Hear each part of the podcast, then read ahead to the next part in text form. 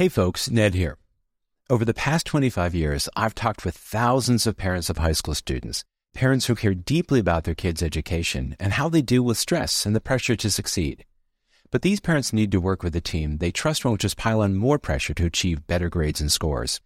This is why I started PrepMatters in 1997 to create a different kind of experience for test preparation, tutoring, and college admissions planning. This podcast and my books reflect our company's philosophy and approach to helping students. If you have a high school student and would like to talk about putting in place a plan, please get in touch with us. Visit our website at prepmatters.com or call 301 951 0350. That's 301 951 0350. Thanks, and now back to our show. Every year brings new things. Ideally, some growth, probably some challenges, and maybe even a little reflection. As I end 2023 and you do the same, I thought I'd share with you a few of my reflections as a parent, as an educator, as the host of the Self Driven Child podcast. Welcome to the Self Driven Child podcast. I'm your host, Ned Johnson, and co author with Dr. William Stixrud of the books The Self Driven Child The Science and Sense of Giving Your Kids More Control Over Their Lives, and What Do You Say? How to Talk with Kids to Build Motivation, Stress Tolerance, and a Happy Home. So, a few thoughts. One is this that when we see kids struggle, particularly in things involving school uh, and things where they mark themselves compared to other people, or we mark them compared to other people, we can get anxious and work really hard to help kids catch up. But my thought is this kids tend to heal up before they catch up, not the other way around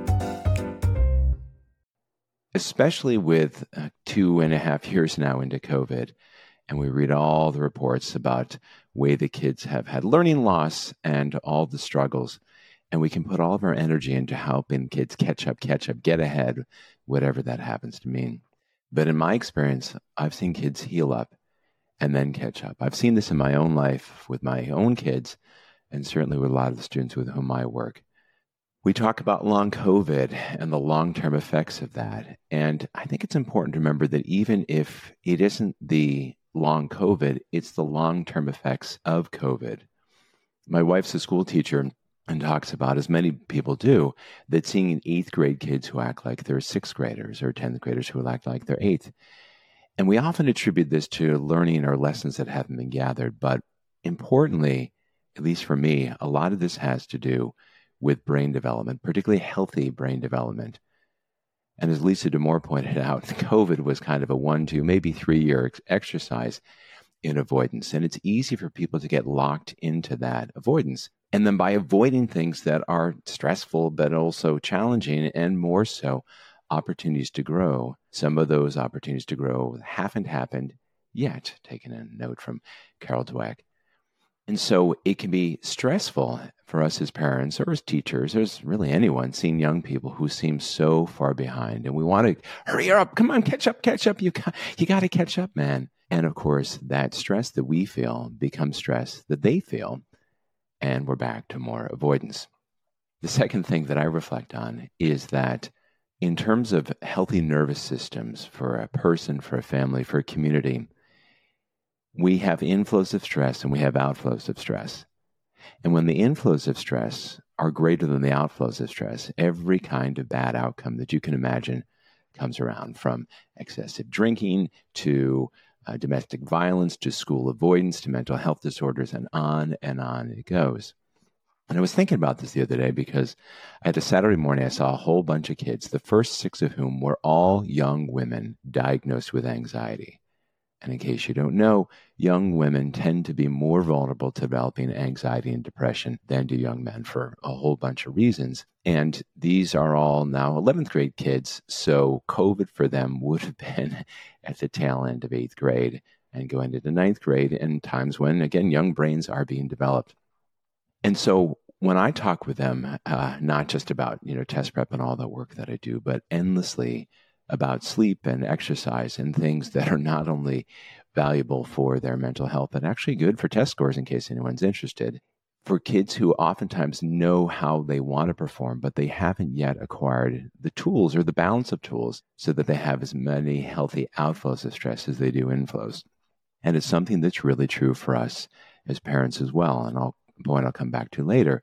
But one of the healthy outflows of stress for all young people is the degree to which the parents can be a non anxious presence and sort of act as a stress sponge to take stress out of the family and out of the developing bodies and brains of young people. Tied to that about being a non anxious presence, as parents, we want to help solve problems oftentimes for our kids, but at least ideally with them, so their kids developing the ability to handle and solve problems for themselves. And one of the challenges that happens when we're more anxious than kids are is they don't bring problems to us. They hide them from us in part because they may not want to deal with our angst, but oftentimes they're just, they don't want to make us upset. They don't want to disappoint us. They don't like seeing us stressed. And so when we feel more stress or seem more stressed to our kids than they want us to be, they don't bring problems to us. And it's pretty darn hard for us as parents or as educators to solve problems that we don't know about. And so, one way to put this together is if we remind ourselves when things aren't going well, whose problem is it? Whose problem is it? And it is our kids' problem. And it's our job to offer help and to be there to help them, but not to try to be overly anxious and grab the steering wheel from them and solve problems for them. I think about this because as I'm recording this, it's the holidays. And this time last year, my delightful son, our delightful son, uh, had finished his semester. We were all getting together and traveling to Montreal, Canada. We don't live far from there uh, to spend a weekend. And again, the semester had ended, and I kind of asked my son, I said, Were you able to get all those papers done? They overdue on. He said, Well, the professor gave me an extension. And I said, Uh oh.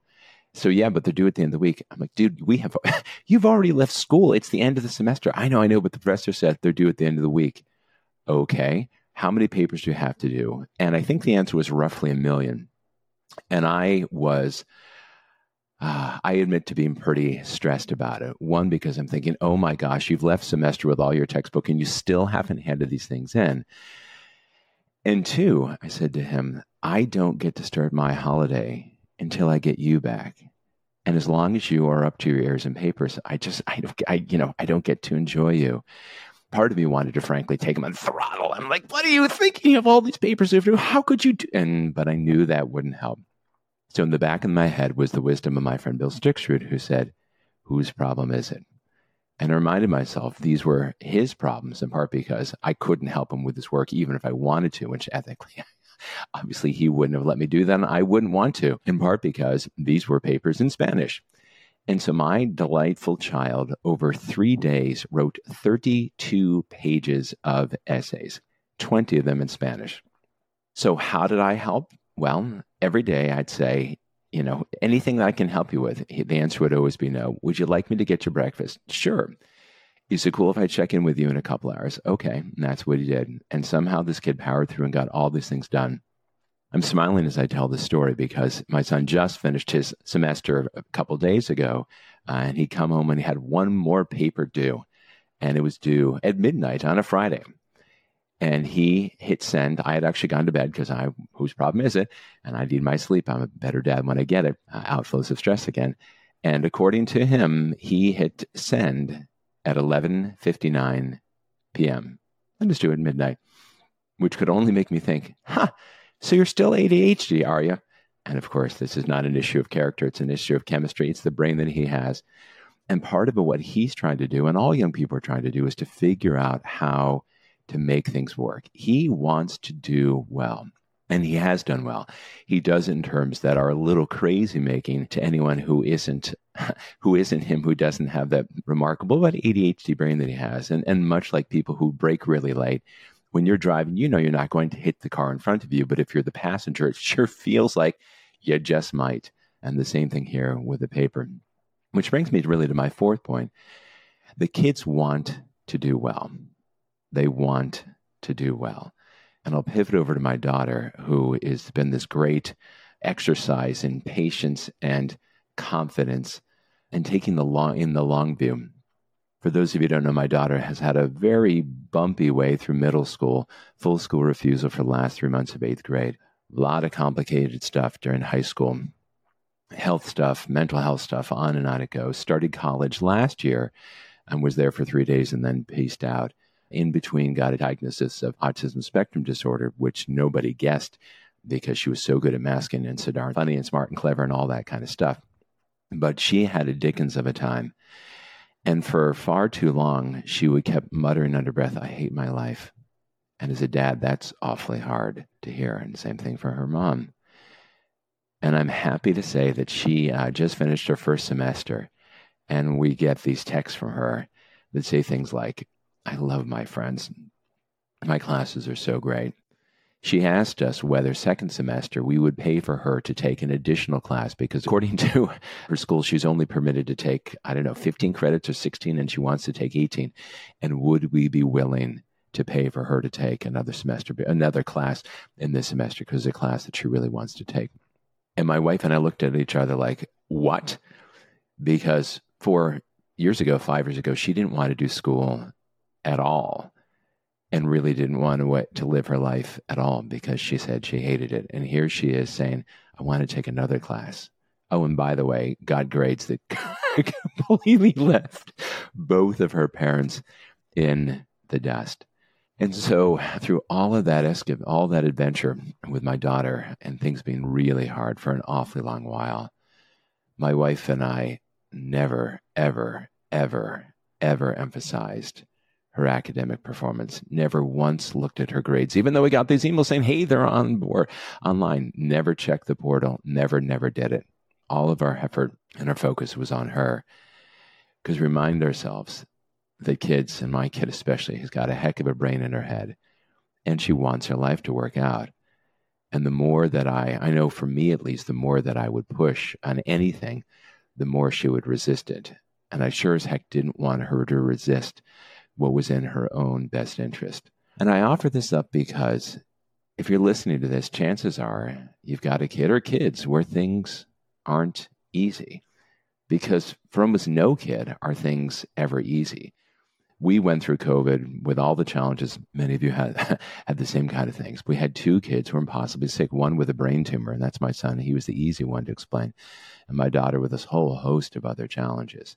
And so it's hard as a parent when your kid is struggling or sad, lonely, no friends, school isn't going well, you know, sports, music, life isn't going well.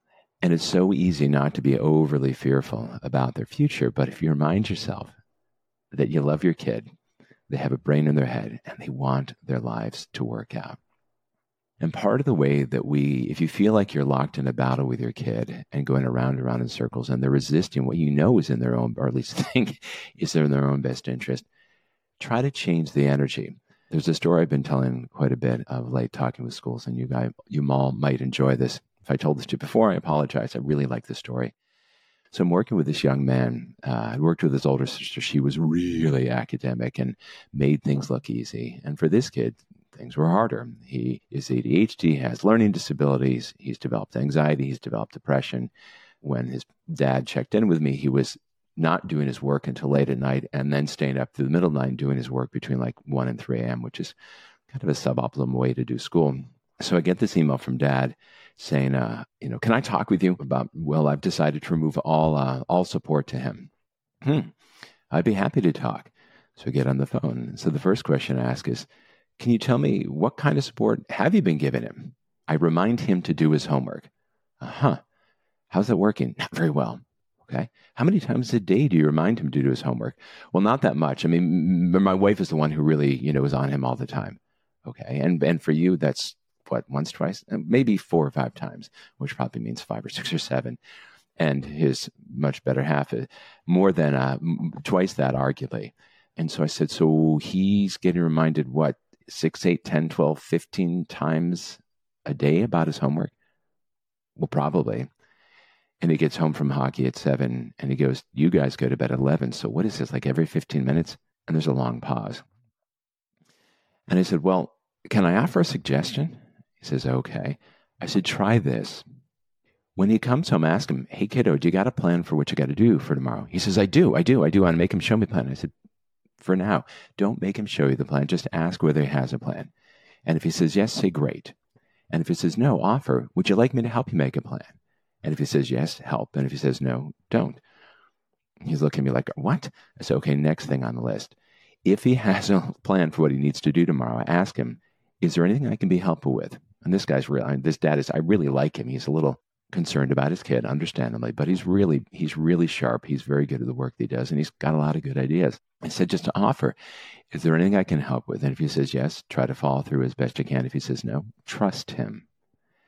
That's it. Well, no, third thing, because you won't be able to do this just once. Ask him, is it okay? Get buy in, get buy in, get buy in. Is it okay if I circle back around in an hour and a half or so and just see if there's anything that you need help with? So you're given this energy that I'm here to help, not that I'm checking in on you to make sure you're on top of it, but I wanted to check in in case you change your mind and I need and you need some help from me, or I can be helpful in a way. He says, okay. He said, that's it. I said, try it. So later that night, I get an email. This was probably 11 o'clock in the morning. We've been talking. I get an email, I don't know, 8 o'clock, 9 o'clock at night. Dear Ned, it may have been the advice you offered, or maybe something else had changed, but we, he and I just had the best conversation about school possibly ever. We help kids change by changing our own energy. So this kid desperately wants to go to the same school that his super nerdy sister is going to. There's a big family connection there. But it's harder for him. And so this is a kid who needs more support because he's ADHD, he has learning disabilities, he's got some mental health stuff going on. It's all harder for him. And from my experience, when his folks were leaning on him, leaning on leaning on him because they love him so much and they want him to do well, but he was receiving that not in the way that they hoped that he would. And by changing the energy and by not by offering not forcing and helping him feel less stressed and therefore less reactive, it made it easier for him to be open to the support that they wanted to give him because they changed the energy. And this goes back to a point I made before about a close connection. This dad loves his kid as much as you love your kids. But the energy that was giving was not about the relationship, it was about the homework. And when he focused on, well, treating his kid respectfully and saying, I want to help you any way that I darn well can, it made his son be more open to taking advice and also made his son more open to sharing the challenge that he was having in school. And again, this brilliant, loving dad was then able to help more effectively with problems that he now understood better. And the last thing I want to say, to say is simply this that, particularly if you've got kids where things aren't going hard, you, we can help kids get back on the path that they want by taking the long view and having confidence that they want things to work well, when they want their life to work out. Because, unlike a video game, this is their one life that they get. And two, we can be more helpful by changing the energy. And the last thing, because I tend to run pathologically optimistic, is that things can get better. I'm not going to be Pollyannish and tell you that I know they're going to get better and it'll all turn out because I don't say things that I don't know to be true. But what I do know is that things can get better. And I've walked this with my kids. Again, we had a heck of a few years there with uh, some really major stuff going on. One kid ADHD and all the challenges that brought on by that. Another kid autistic and nobody knew it and then some pretty significant health stuff thrown right in the middle of it. Oh, and there's that COVID thing. So it's been a long run for me and my kids, and I'm guessing for you and your kids, and frankly, most of the world. And so we want to take the long view and say that for all the ways that your kids have struggled in 2023 and for years before that, and maybe some time hereafter, that things can get better. I'm confident of that. I've seen it happen with many, many kids. I'll leave you with this. My writing partner, Bill Stixrud, got a Christmas card years ago from this family, and he worked with these three kids, and he, they were all, as he described, hot messes, technical term. He's a neuropsychologist, he can use that. And things were really hard. He said he got a, a Christmas card from them. Years later, they were all in their 20s, and these beautiful, beaming young women and their partners and spouses, and dogs rolling around and everything else. And inside the card, it said, Dear Bill, you were right. They all worked out great. And so, because I roll pathologically optimistic, I'm confident for you and your kids, particularly ones who are struggling, that things can all work out great. So, those are my reflections from 2023. Thank you for listening. If you know someone else who you think might uh, benefit from listening to this, please share the podcast. If you have specific things for me that I can help you with, or something like me to talk about, or things that I can't help with, help with, but I know someone who can and I can bring them on as a guest, I'd love it. I like to help, and I like to think that uh, occasionally I bump into a few ideas that are helpful to you as you help your kids. I hope 2023 was good enough for you and your kids, and that 2024 is even better. I'm Ned Johnson, and this is the Self Driven Child Podcast. Hey folks, Ned here. Over the past 25 years, I've talked with thousands of parents of high school students, parents who care deeply about their kids' education and how they deal with stress and the pressure to succeed. But these parents need to work with a team they trust won't just pile on more pressure to achieve better grades and scores. This is why I started PrepMatters in 1997 to create a different kind of experience for test preparation, tutoring, and college admissions planning. This podcast and my books reflect our company's philosophy and approach to helping students. If you have a high school student and would like to talk about putting in place a plan, please get in touch with us. Visit our website at prepmatters.com or call 301 951 0350. That's 301 951 0350. Thanks.